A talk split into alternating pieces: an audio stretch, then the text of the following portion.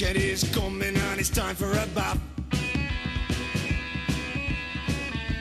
We're going sub some bodies and we'll have a good laugh. Hello, and welcome to episode 36 of Get It Whacked, the Macclesfield Cricket Club podcast. Over the coming weeks and months, we intend to go behind the scenes of MACCC and meet some of the players and characters at the club, find out some things about them you never knew or most likely never wanted to know, and above all, hopefully have a few laughs along the way. Macclesfield Cricket Club is grateful for the continued support of our various sponsors. Today's featured sponsor is MKM Building Supplies. MKM Building Supplies is the UK's largest independent builders merchant with over 60 branches across England and Scotland, including MKM Leisure, a specialist distributor for the caravan and holiday homes industry. They aim to be the one stop shop for building, timber, and plumbing supplies and stock a wide range of products from the industry's leading manufacturers, all at competitive prices. They hold high levels of stock on site to ensure both customers in the building trade and the general public can get what they need when they need it. They also offer a free, reliable local delivery service to help your projects run smoothly. Without further ado, I would like to introduce today's guest. This man is widely considered to be one of the best captains the club has ever had. A master tactician, he spent many years behind the stumps, offering advice to not only his bowlers, but most of the batsmen as well. Never too far away from mischief in and around the dressing rooms, he has now assumed a much more serious position as head of the academy. Ladies and gentlemen, Mr. Paul Hughes. Yoz, how are you? I'm very good, thanks, Miles. I thawed out from junior sport this morning. How are you? Yeah, I'm very, very good indeed. Glad not to have been uh, needing to thaw myself out because I've been inside all morning. So there we go. Thanks for the kind words at the start. I've learned from some excellent captains over the past, uh, and I'm grateful to have worked with them. Well, I have to say, and been lucky to uh, pick up some pretty wise words from yourself over the years. So it's, uh, it's it's always a full circle with these things, isn't it? It's all about learning. Anyway, moving on, mate. Um, how, how's the kind of COVID year for, been for you, really? Uh, for me personally, I've not been affected too much. I'm obviously still going into work. Uh, I never used to go out anywhere, so it's not affected me. It's affected the kids quite uh, significantly. They've gone from being very active, social young men to, to being cooped up at, at home, and it, I feel really sorry for them. And it's good that things are starting to get back to normal normality a little bit. Has it sort of uh, much stress on your uh, well-being having to deal with two semi-feral children at home too much? Uh, the, the, the, youngster's going through a stage at the minute where there's no problem whatsoever. The, the stroppy 14-year-old's uh, challenging at the minute. Well, I told you this story a little while ago, but I'll, I'll repeat it for the uh, the listeners. I, I actually saw uh, your stroppy fourteen year old on on the way to school, and I was driving. And I thought, oh, I'll, I'll, wave to him, but he was with some of his cool mates, and I thought, you know what, I better not do that. So I just give him a little little nod, and he gave me a little nod back. So hopefully, I didn't, uh, you know, crush his cool vibe. He'd have been mortified if he'd have honked the horn and waved out the window. I mean, I did consider, but you know, I thought actually I better not. Moving on from that, uh, you sort of mentioned obviously a little bit of work. Do you want to tell everyone what you do when you're not uh, playing cricket? Yeah, um, I've been a, a, police officer with Cheshire Police for the last 25 years. That makes me feel very old. I'm currently working out at headquarters on the, the major investigation team. Very, very good indeed. And uh, have you been busy over lockdown? Um, not especially, um, and quite significantly at the start. The, the demand dropped significantly for the frontline officers. Um, but as silliness started, levels have risen to the same as they were before lockdown.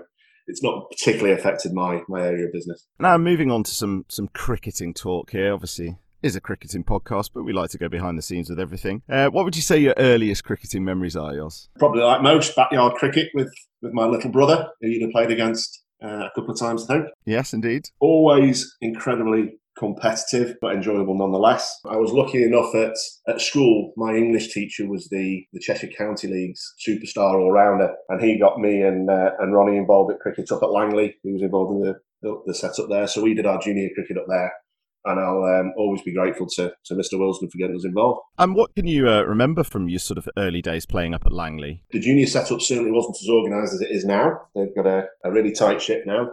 Matt Stevens has worked very hard to pull that together we were introduced to senior cricket very early, uh, and I remember representing the, the Sunday side, probably aged 14 or 15. I played one season, age 16 in the in the senior first and second team before making the switch over to Mac at about 92, 93. And how did that sort of switch come about, really? Was it kind of driven out of, you know, wanting a higher level of cricket and a bigger club? Yeah, two reasons. Um, first of all, Ronnie had moved over the year before. Uh, his dad, Brian, was playing in the third team, and Mark was, uh, Ronnie was playing with, with his dad. And then, yeah, it was just a natural development to take the, the next step up. Uh, played a half a season in the thirds, uh, a season in the twos at Mac, uh, and then started playing first team in around 93. And uh, what what do you remember from your sort of early days moving over to Macclesfield? Uh, a very social side. Chuck in his podcast talked about a lack of intensity at training and uh, maybe not as professional as we could have been. But then when he came, he, he, he was phenomenal. He just turned the club upside down and, and made us into proper cricketers in the proper cricket club. It was good to be around. And um, talking of Chuck there, obviously, um, as I mentioned before, you know, you are uh, synonymous with wicket keeping um, as, as a proud lifelong wicket keeper, I'm sure even when I do make you uh, don the gloves now, although you, your knees probably don't thank me for it. But um, when did you start to really take your wicket keeping quite seriously, or, or, is it something you always did from a young age? No, it was probably at about the time I came over to play at Mac. Some excellent role models in the side, not least Chuck. The second team at the time didn't have a, a, an established wicket keeper, so I took that role on and worked really hard on it. And like you say, I've, I've enjoyed it over the years. Very, very good. Um, obviously, you know, you mentioned Chuck there as an influence not only to, to you know the club and everyone around him, but to yourself, and I'm sure with the wicket keeping. Have there been any other sort of uh, role models, influences, um, or, or, overseas players uh, over the years in terms of the wicket keeping thing? Yeah, we um, when I started playing first team cricket, I didn't always keep wicket. Uh, we had a, a young chap called Peter Roach that came over, I'm going to guess, at about 96 for a season. He played some first class cricket in Australia, uh, was an excellent keeper. I think I spent all season at first slip that year hiding behind him. He was brilliant. I didn't hide behind him. I took four catches off Bod at first slip in a game at Upton. Talking of uh, people hiding behind the wicket-keeper, I'm, I'm, sure we're both familiar with Rob Porter doing that. Has he ever hid behind you while you've been keeping? It's a big area to hide behind, isn't it? Latterly. I mean, I'll, I'll line him up. You knock him out of the park, mate. there were some times when I questioned why he was standing at backstop instead of first slip. he invented himself a new position at short backstop. Well, we we um we, we came up with a great term for that this season, didn't we? A, a, a short helmet, or yes, we did.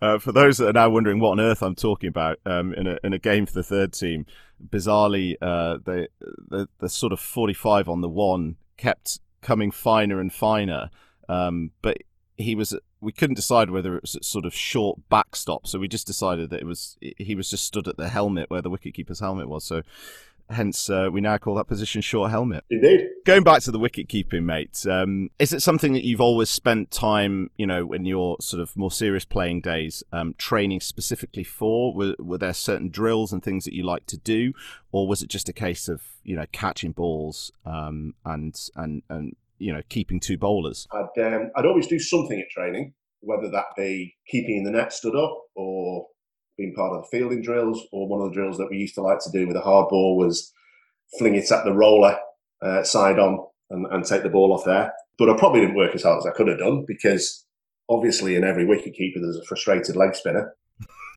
and, I'd, and, I'd, like to take my turn at, at bowling in the nets, and, and I could turn it I could turn it, but I could only pitch one in ten. So, so one in ten was a worldie, and nine out of ten were awful. So uh, you are, in fact, a, a, deep and dark secreted leg spinner. I didn't know this. Yeah, yeah, it's hidden well back in my subconscious now. I mean, most of the uh, wicket keepers at our club tend to be um, chief exponents of the great and fine art of spin bowling. Yes, yeah, there's a few. Um, Curly's a classic example of that, isn't it? Yeah, Mitch. Mitch is the same. I mean, not that it's any great accolade, but Mitch gets me out for fun in the nets with his filthy speed.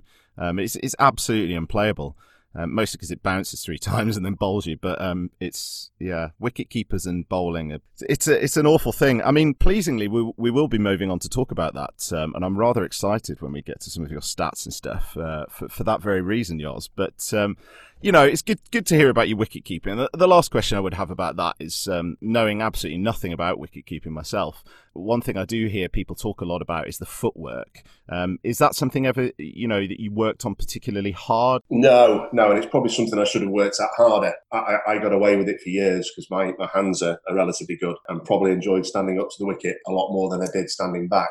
I remember having great problems keeping to Tom Barron who bowled from really wide of the crease and a really skiddy delivery action and bowl huge in swingers that would beat the off stump but still end up down the leg side, and I'd, I'd struggle uh, struggle moving my feet there. But yeah, keeping stood up to the wicket, I, I used to enjoy. Yeah, I enjoyed keeping wicket to Barney. I was able to stand up to Barney. Barney made me look very good over the years, and I can confidently say that he. Um, I never dropped a catch off him. I never fumbled a ball, and I certainly never conceded any byes when I was stood up to the wicket to Barney on the basis that you never beat the bat. I had a sneaking suspicion that there might be some talk of uh, standing up over the wicket coming, uh, especially as, as Barney has uh, thrown a few uh, shots out there on his podcast. But um, yeah. yeah. I can well believe it. Well, we will come back to talk about some stats in, in particular as pertains to your wicket keeping, as I said. But before we move on to that, the other area that I really wanted to sort of dig into a little bit with you is, is captaincy. And as I said, you know, in, in your introduction, you are widely considered as uh, one of the best captains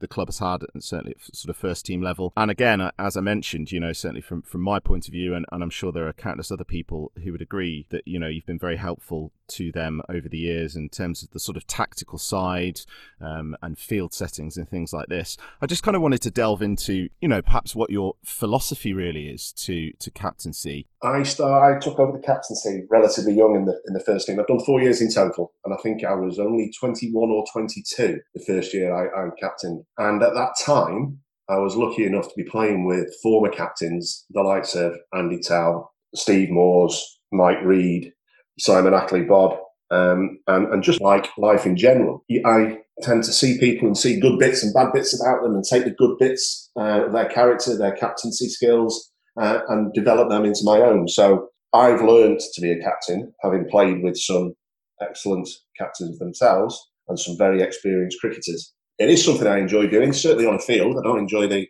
the running around in the midweek, um, but certainly on the field, it's, it's been one of the best times of my cricketing career. And the philosophy would be, you know, to, to, to play hard but play fair. You know, everybody wants to win, and certainly never wanted the team to be a pushover. Hopefully, we come across as a fair side. Yeah, very much so. And and I think you know, as we've heard from lots of different people's stories over the years, um, you know, Macclesfield are traditionally pretty synonymous with with hard cricket. Has been discussed at times. Some people find that uh, a little bit challenging, but obviously we're always there and, and look to have a beer after the game um, and, and play cricket in the right way, certainly. But um, you know, ca- captaincy is, as you say, is a is is a an interesting topic, and, and lots of people do it in very different ways. Um, but it's interesting, you know, to hear you talk about sort of various other people that you've had in and around the team, um, and and kind of learning different styles from different people very much so. Um, i mean certainly one of the things i find most interesting is is looking at sort of the types of games and the situations you find yourselves in. So if you're playing you know 90 or 100 overs for the day in essence you are still playing limited overs cricket. And and certainly there are times in the games where you, you kind of not have to give up trying to take wickets but you know restricting the flow of runs is is more important sometimes than um, you know trying to chase wickets, and it's kind of trying to manage those sorts of situations.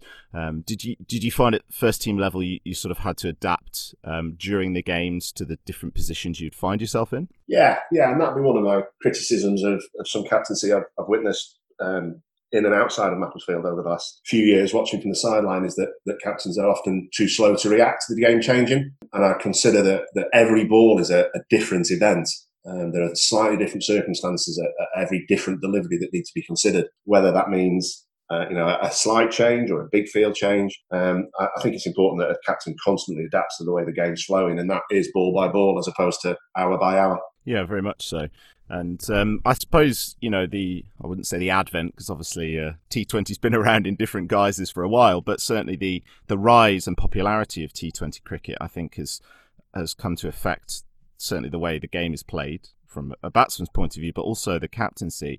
Um, personally, I find captaining T20s incredibly stressful because there's so much to consider, and it's you know you're always against the clock and trying trying to get your overs in, but also the the nature of it and and having to be uh, very changeable in, in what you're trying to achieve. Did you play sort of much limited overs cricket when you when you were captaining the first team? I suppose you'd have had sort of 40 over cup games and things like that. Yeah, it was um, various guys over the years. I think we played. In fact, the the season we won the Premier League Cup double in '99. That was 110 over competition. I think the majority of it were, were 100 over competitions, but interspersed with the uh, the Sunday Cup games. The league did introduce a 2020 competition towards the end of end of my playing career, but that's a young man's game, isn't it? And it's not something I particularly enjoyed. People like Carl and Evan Gulbis were coming through and, and they were taking the game by storm, but it, it wasn't something I, particularly enjoyed. I'd much rather rather play the longer game. well, that's uh, something I can definitely attest to, and I'm always very glad when uh, Mitch Moores is, is happy to take the reins for the T20 games, and I can just worry about bowling half volleys and getting smashed for six. Anyway, moving on from uh, T20 cricket, it's it's as I say, it's good to, to, to kind of get your take on, on captaincy and indeed keeping as well.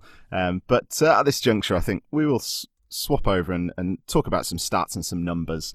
Um, so, firstly, I think we'll, we'll, go over the batting stats. I know, obviously, you're you'll be very keen, I'm sure, to talk about some of your, your keeping and, and, and your dismissals and numbers there. But um, you know, uh, did you ever consider yourself kind of much of a batsman? Did did you have a sort of favoured position? Um, how did you see your role in terms of the batting side?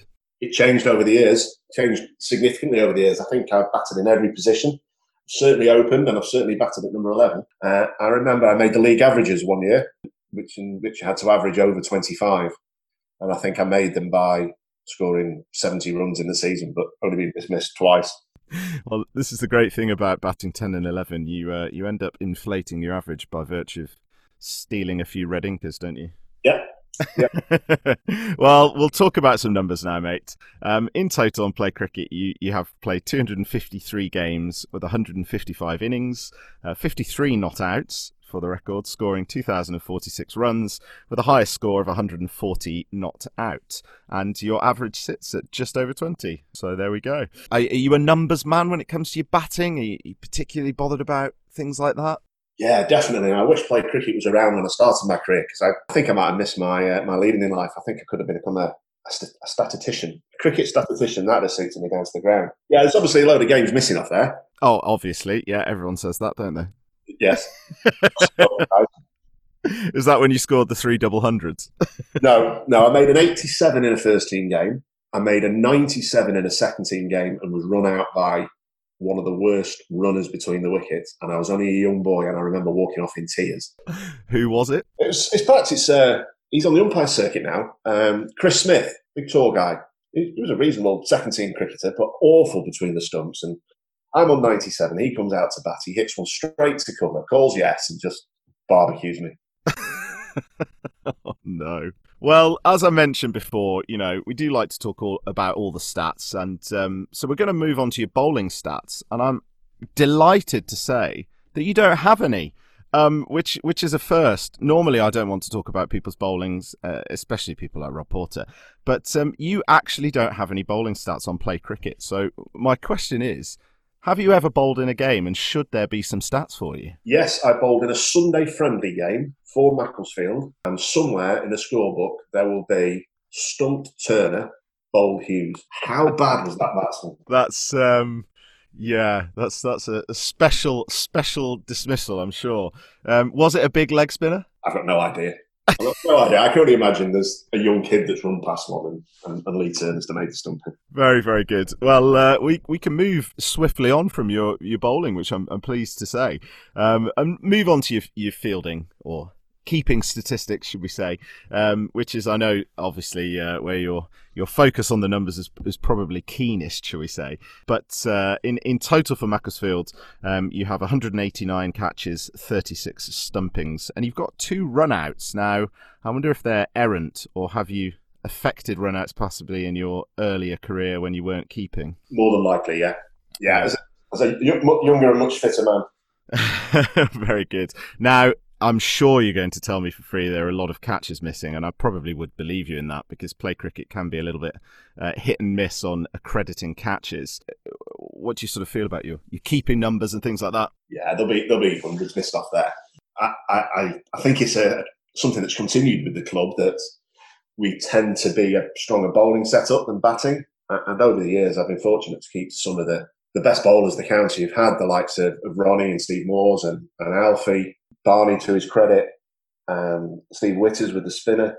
Yeah, so obviously all my victims come as a result of their bowling. What would you say the sort of challenges um, are as a keeper? Uh, perhaps going from having you know Ronnie steaming in at one end to then having to be up to the stumps to, to Steve Moores and his uh, bag of tricks at the other end. Is that is that a challenge? It's a challenge I enjoyed, and, and what a great pairing they were to bowl together.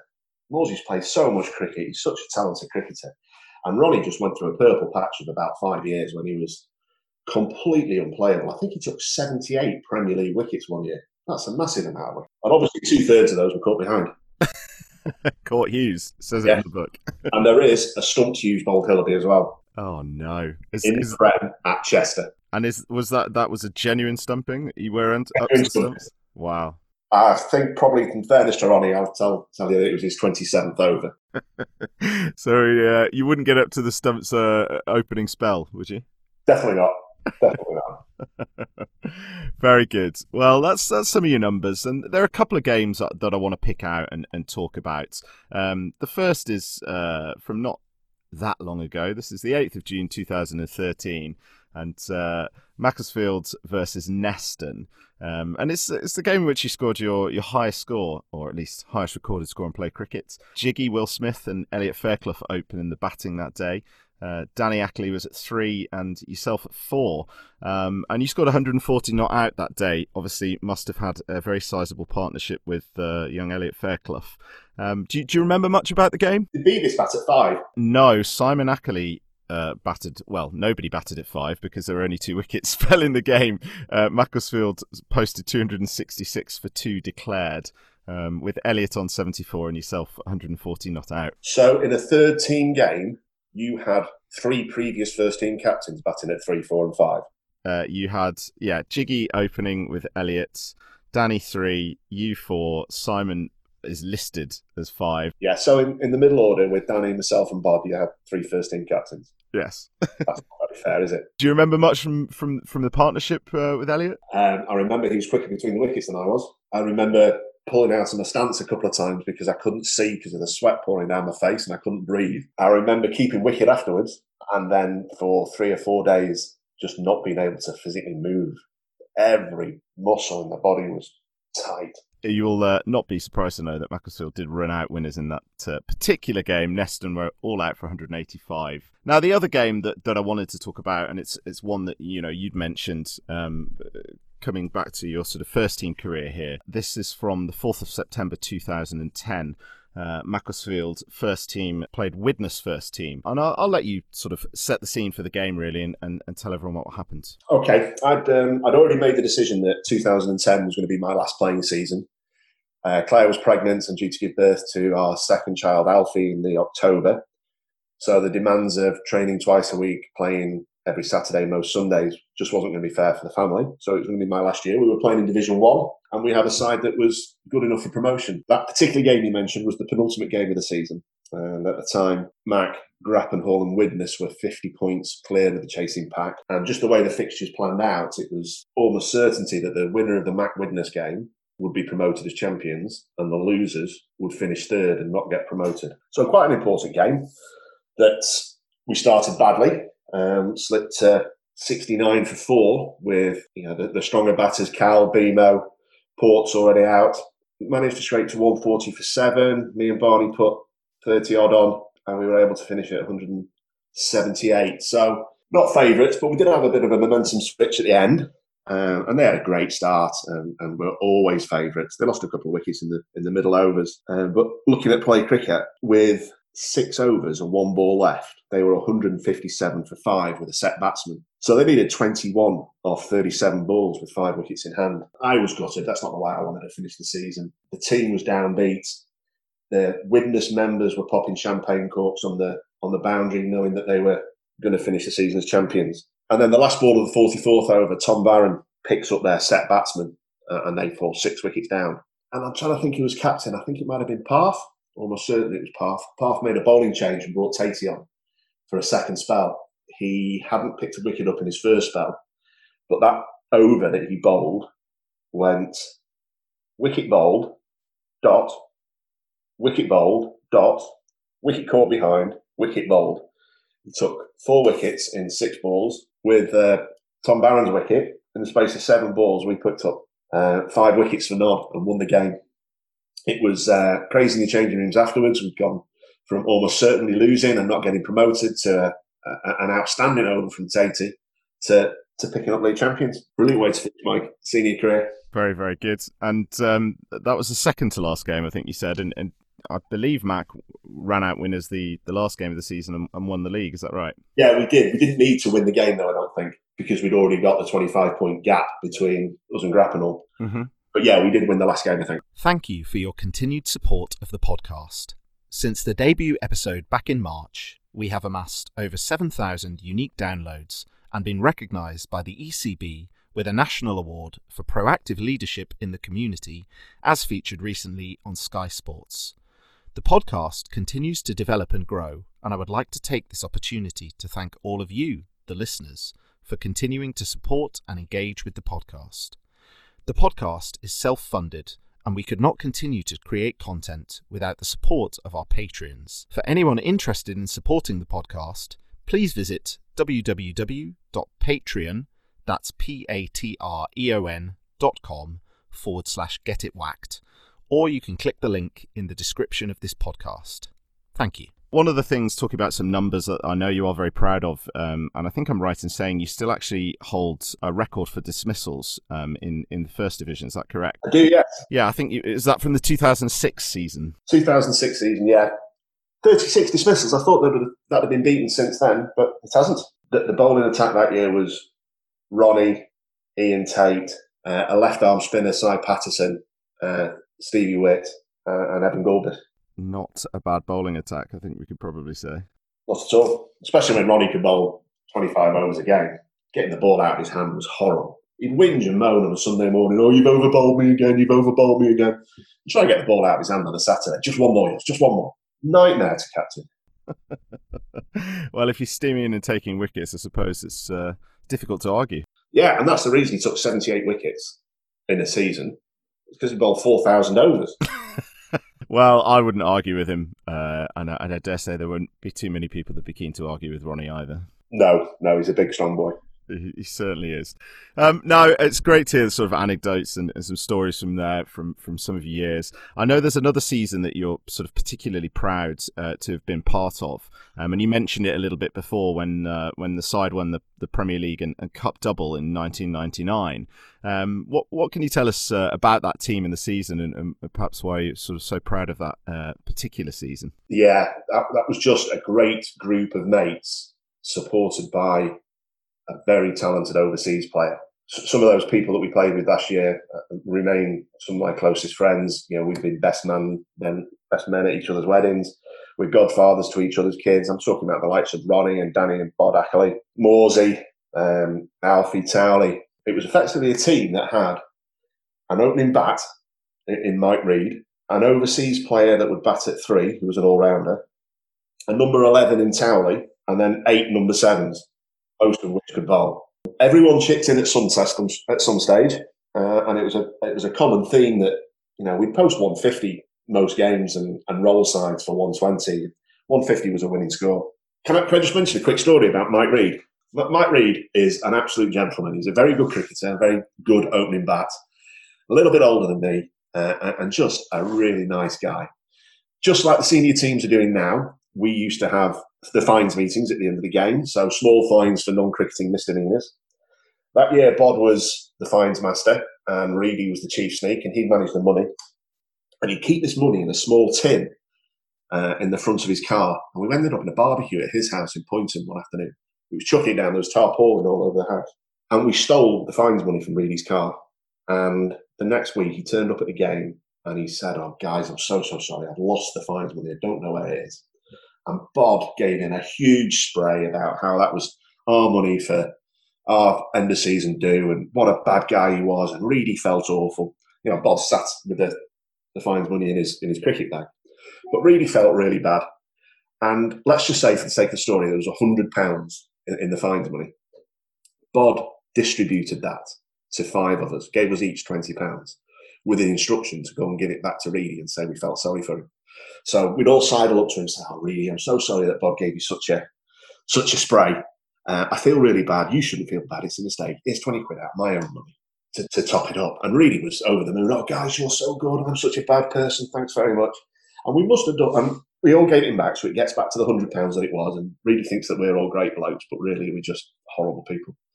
But we did it so well that we had a, a, junior that was knocking around with the first team, doing some scoring and what have you He went back to his parents and said that Reedy feels really bad about um, losing the fines money. Uh, the first team captain shouted at him, he feels really bad. Can I have £20 to give to Reedy? And his dad gave him 20 quid. And he goes up to Reedy and said, Here you go, Reedy, I feel really sorry for you. Have this. so we, we, made another 20 quid out of the, uh, out of the fines money. Oh no! Well, it's it's it's funny you mention uh, sort of fines there, and I uh, am looking forward to doing an episode with, with the Ackley brothers uh, in the future. And uh, one of the things I'm, I'm very keen to talk about, certainly with them, is uh, is of course the, the great art of fines, and, and Bod probably considered by many to be the sort of premium fines master. I, I, don't know whether you'd agree with that. Absolutely concur with that. Um, and the best fines meeting ever was the last night of my stag do in Le Touquet when Bod had been running the fines the fines book, and he stood up and he made an hour speech that had us all in tears. It was brilliant. Some of the fines, a lot of the fines can't be mentioned, but I've got some really fond memories of that that evening in a restaurant. Very, very good. Well, uh, you've sort of moved us on nicely to the next section here, uh, Yoz. There, are, there are a number of stories that have sort of come up and and in particular, you know, in, in recent podcasts, you know, you mentioned Barney there, um, but I think there are a few that you'd really like to have your say on. Now, firstly, uh, back in BMO's podcast, he he mentioned uh, a bit of an incident. Uh, involving a phone call, and, and you know, you said to me that you'd, you'd like to sort of give your take on this. So, is there anything you'd like to say? Yeah, I'm sorry, BMO. Um, you, you mentioned something along the lines of, despite the kind of character I portray myself as now, yet I may be that poacher turned gamekeeper and was involved in a number of pranks. The mobile phone in the pants, in their pads, that had been done a couple of times in the professional game. Uh, and I think it was me and Port snuck out a tee early one, one game and, and hid this mobile phone in the back of his pants and let him face a couple of balls, and then the timing the timing the phone call when the is right at the end of his run up. So just as he gets to the delivery stride, this phone starts ringing in Ben's pants, and he hasn't got a clue. He hasn't got a clue where it's coming from he got all cross and stroppy, and he did. He had a couple of hissy fits a couple of times. We uh, we would pick on him. Um, some might call it bullying. Wouldn't uh, wouldn't support that now. Just little things like tying his laces so tight that he had to use a set of scissors or a knife to get his shoes on. At the time, Sam would have been one or two years old, and I'd take him into the changing rooms and change his nappy and, and leave the nappy in Ben's bag. But there was one particular game. He used to bring sandwiches to eat after the warm up before opening the batting. And we, I'd do silly things with them. For example, open the tin foil out, take a bite, close it up, put it back. Just, just silly things like that. One particular afternoon, he brought a ham salad sandwich in. So while he's out on the ground and I'm messing around in the changing rooms, I take the, the ham out of the sandwich and replace it with a piece of paper. And he comes back in and I'm sat there giggling, waiting for him to take a bite out of the sandwich and he took a massive bite, gets a mouthful of paper, stands up, stomps his feet. I don't know why I even bother, and threw the sandwich at me.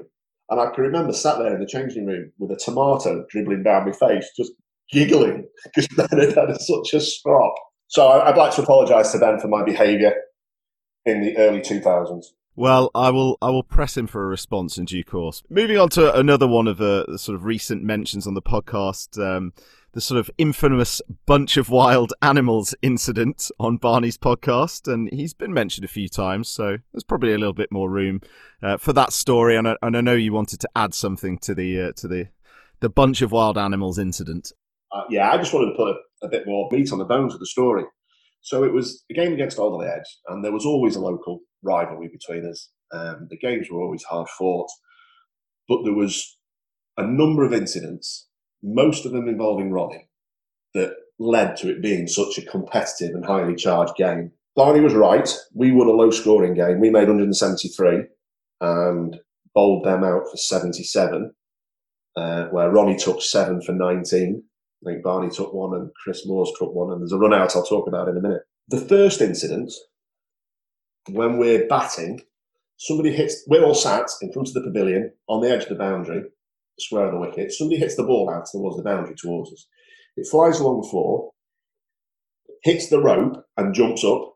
And Ronnie, who's fully padded up, waiting to go into bat, instead of catching the ball and tossing it back to the fielder or rolling it along the floor, stands up and smashes it to log on towards the tennis court, takes a massive chunk out of it. And we're all stood looking at Ronnie said, what, what, what have you done?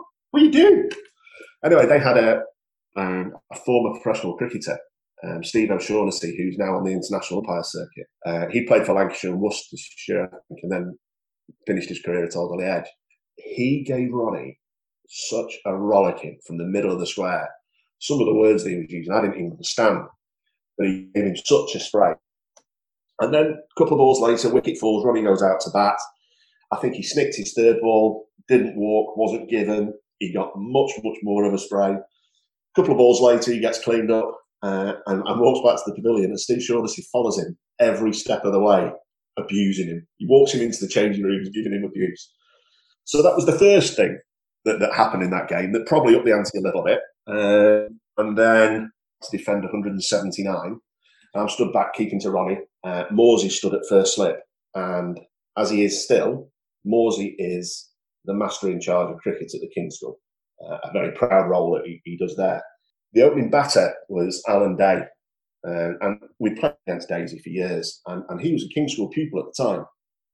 Ronnie came in, he, he slipped it.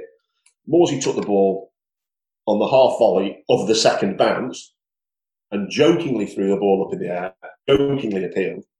And Daisy turned around to him and said, Mr. Moores, Mr. Moores, did you catch that?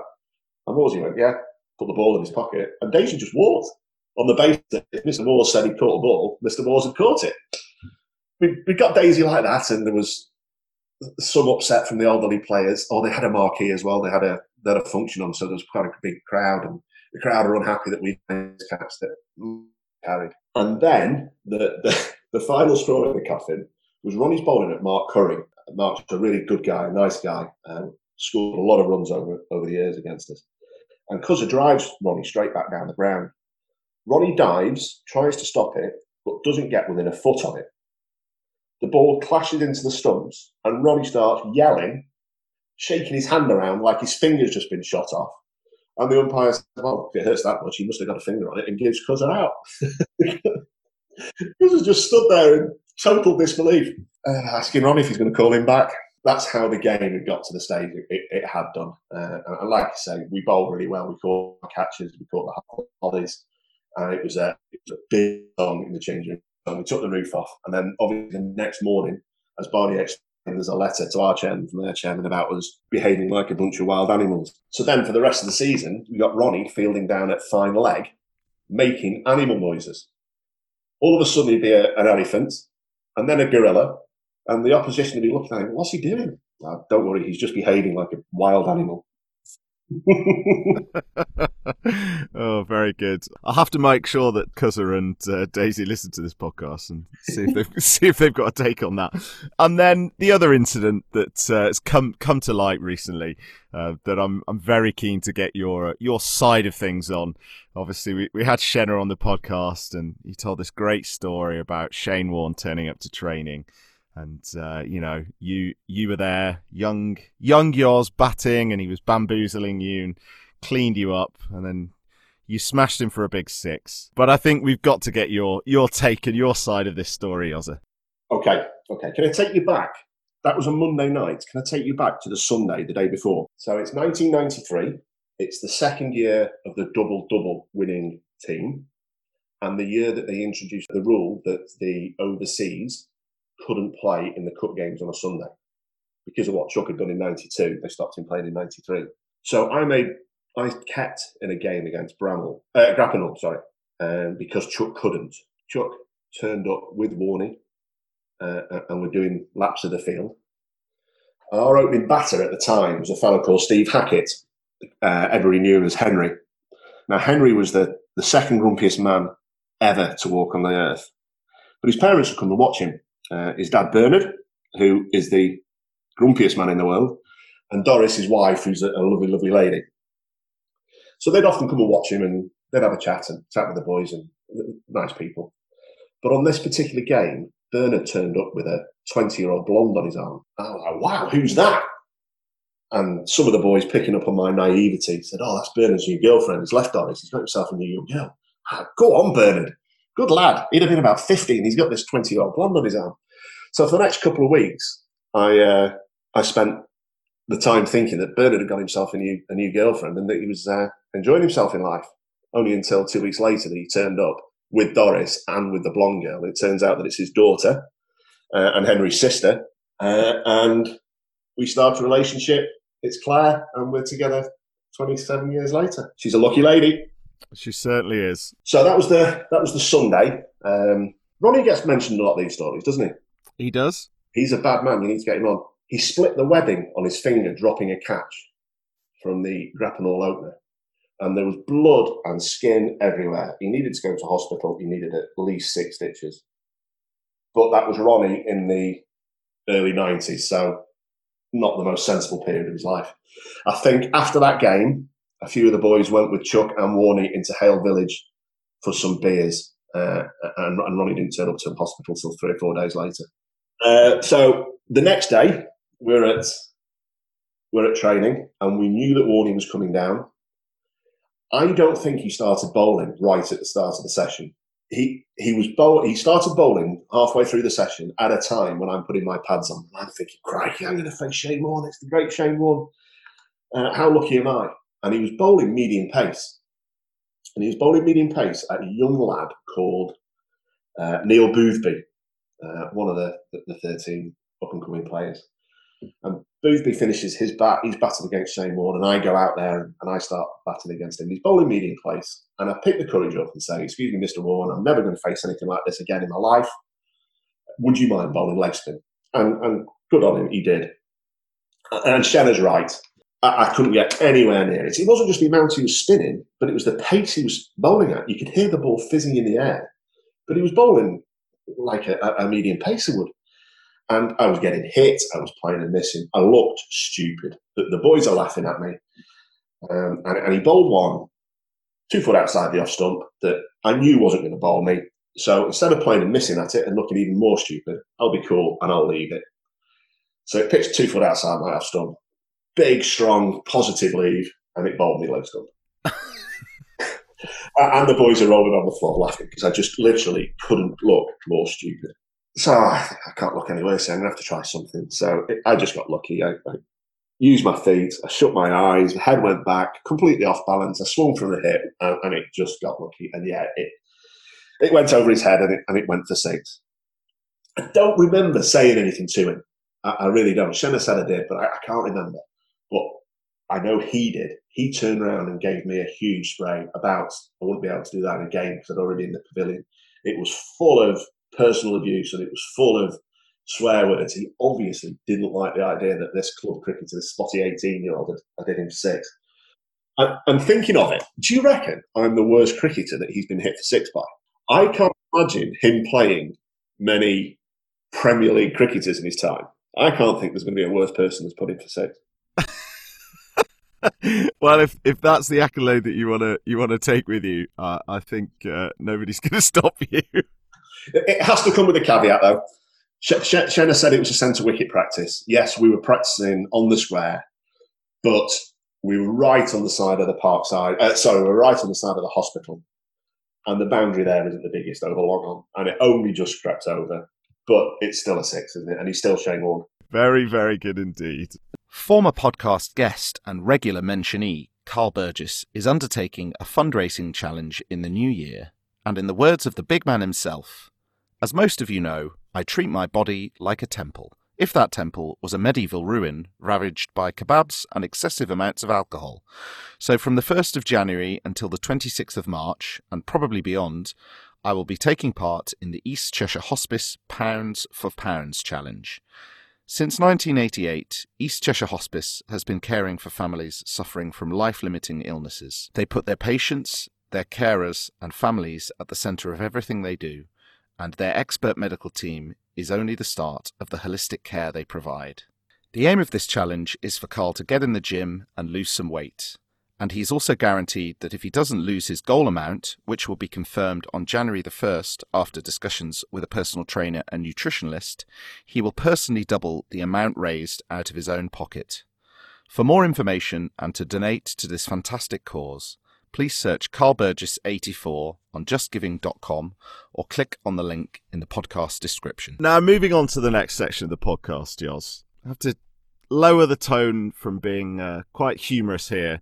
We we have got a bit of a serious section to move on to here, I'm afraid, and and somewhat appropriately leading on from some of these stories. I think it's uh, it's fair to say you have at times been uh, linked with various incidents of well, shall we say, a sort of pranking nature, together with uh, various incidents of a, a sort of cricketing nature as well. As a man of the law, you of course will be aware of the uh, the severity of making allegations against individuals. Uh, there is, of course, a, a, correct process for upholding the law, and uh, and a cricket club is is no different. And as such, I'm sure you'll be aware, and undoubtedly you'll have been involved in a number of kangaroo courts. Some of our listeners may not be aware that uh, our judicial system, if you if you want to describe it as such, is is presided over by the Lord Chief Justice Stephen Whittingham, QC, aka the General. And uh, word of various incidents involving yourself has, has reached his desk. And he's asked me, part of the prosecution service, to, to interview you over these allegations. Therefore, I will remind you that whilst you are not yet under formal investigation, anything that you do say can and will be used against you in a future kangaroo court should the need arise. So, Yoz, what I'm going to do here is I'm, I'm going to move on to a number of uh, questions that uh, we'd like to pose to you um, to, to get your formal response to, if that's okay. he laughs nervously. So, our first question, Yoz, is as follows AC12 interview, 12 December 2020. Present Senior Officer Horner, Investigating Officer Moores, accusee Paul Yozza Hughes. Mr. Hughes, is it true that the ICC implemented the fake fielding rule purely because of your antics behind the stumps? Oh, you're referring to Nigel Muirhead. Uh, Nigel Muirhead is one of the nicest fellas you've come across on the cricket field. Played first team cricket for years at Toft. I think he's now the chairman or the president. He's just a really nice fella. And we're playing one game against him. I think how long it'd be. Um, anyway, he was on 60 odd, 60 odd not out. I'm stood up to the stumps. Alfie's bowling. He's thrown one down the leg side, and for some unknown reason, Nigel Muirhead thinks I've lost, I've missed it. Um, he probably expected me to, and he set off for a run. And I took the bails off because he's out stumped. The umpire gave him out.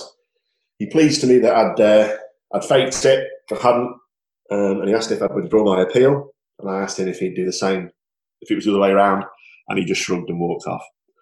So yes, maybe that is the case, but I wasn't as bad as Chester. Seamus had it down to perfection. Seamus would pretend to lose the ball down the leg side, hide the ball behind his back. His two fir- his first and second slip and rush down to fine leg. Fine leg would sprint off the boundary as though they were fielding this imaginary ball, and uh, and Seamus would take the bells off. It's just cheating. I'm sorry, Nigel. Well, it's uh, it's the first of a number of quite serious accusations, Josh. That's all I'm going to say. Moving on to the next one. Over the years, many players have made accusations having discovered unusual items in their kit bags. Timeframes varied from a few weeks up to discoveries made after a whole winter, that's September through to April. Do you have any re- recollection of what these items may have been, and can you confirm or deny your involvement in the misplacement of these items?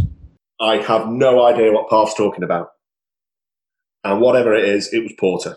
I mean, the unfortunate thing is here that you are lying now because uh, you already mentioned articles that may have formerly belonged to your very young son at the time appearing in people's kit bags. Yes, yeah, I, I sometimes would hide nappies in kit bags. You're not going to tell me one spent the whole winter in somebody's bag, right? I mean, all I can say is that the questions are being posed to you um, whether it's taken any further is not up to me, Yoz. That's a matter for the judicial system, I'm afraid.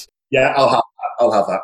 Next question. Paul Hughes, uh, my name is David Bostock, and I do have an allegation to put to you, and that is that you were the instigator, nay, ringleader, of a gaggle of trespassers who, during the joyous event of Thomas and Sophie Parfitt's wedding, did break into the accommodation of myself and my good wife and then proceeded to tamper with various objects.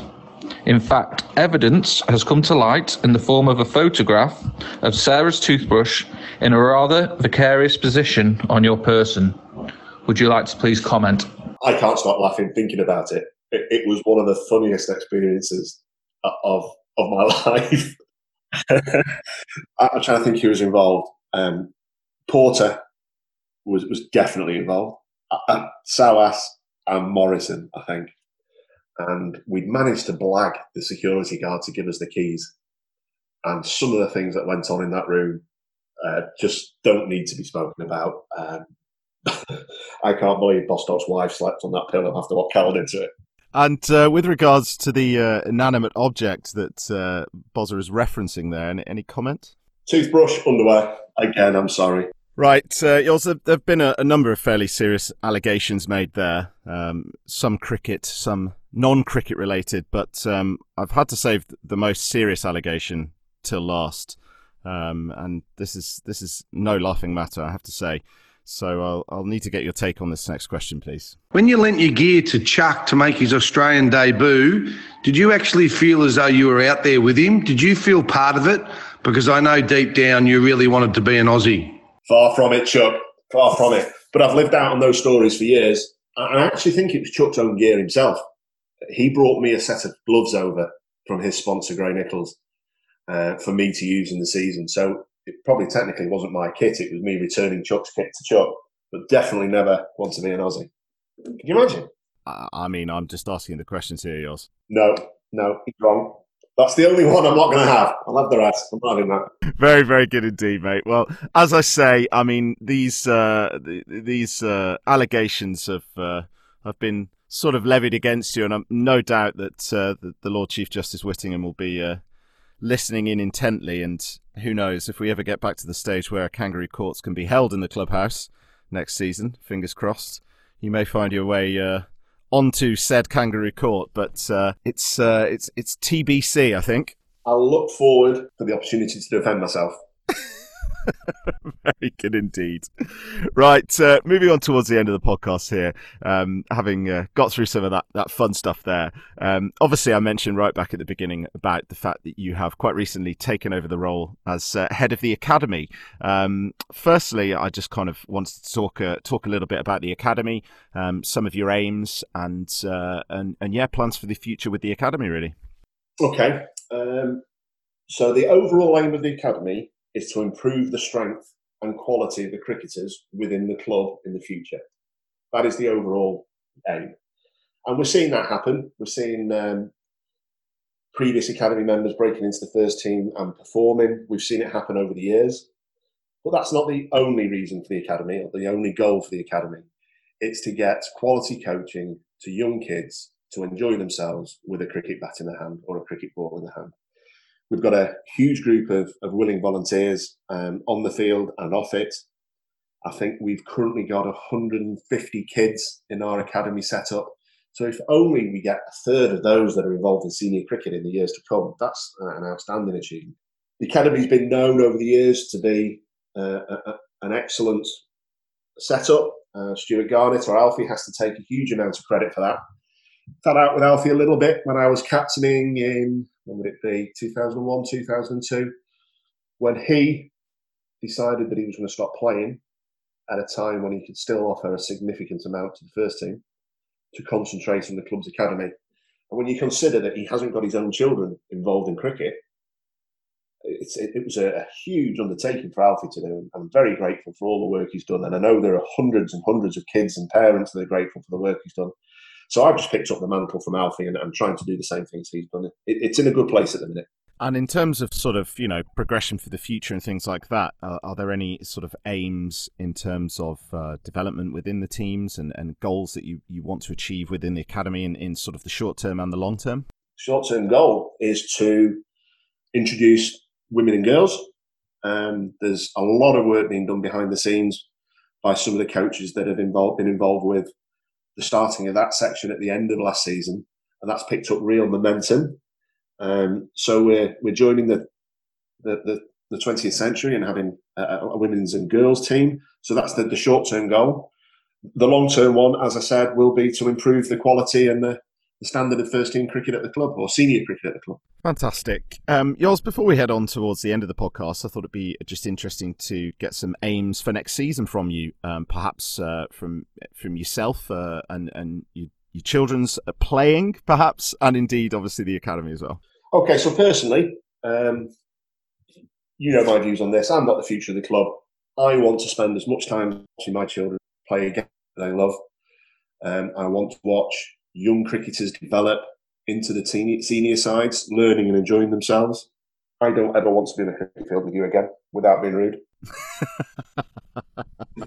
I'd like to see the the ex academy members, the likes of uh, Bradshaw and uh, Henry Mitchell, um, Ali Kerwin, develop and, and, cement themselves in first and second team cricket and start to, to perform because they are um, the results of the hard work that's been done at the academy.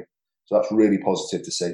Fantastic. Um, and uh, I'm sure, much as you, you like to say, you'll be very happy not to play. Um, anybody that uh, does, in fact, uh, have uh, Sam playing for them will be very pleased to know that you, you've become uh, somewhat a, scoring wizard um, with your with your scoring app. Um, and for those that don't know, Yoz has been scoring in games uh, when his eldest son Sam has been playing, um, but he manages to produce wagon wheels, um, where the ball's gone, where it's been hit, uh, regions. So you get this sort of seven or eight page PDF after the game. So uh, I know any any captain will be very pleased when Sam is playing and you're not, because you'll therefore do the scoring. I enjoy the scoring. It keeps me out the bar. Well, look, I must say, Yoz, it's been an absolute pleasure. And uh, any closing remarks before we wrap the podcast up? I'd just like to, to thank you for what you've done. Um, I've had a really good week this week. I was I was a little bit apprehensive about doing it, um, but what I've done is I've sat down and I've, I've thought about memories, and that memory's linked to another memory, and I've, forgotten what I'd forgotten. So I've got so many happy memories from the club. Um, it played, it's played a really big part of my life. Uh, I met my wife through it, my best friends. So, so thank you for that opportunity, and thank you for the work you're doing with the podcast. It's brilliant mate. You're you're very welcome, and, and thank you once again for coming on and and uh, engaging a bit of uh, good-natured storytelling as as well as some great uh, cricket-related things as well, mate. So we look forward to seeing you soon, and uh, thanks once again for for coming on the podcast, Charles. Thank you, Miles.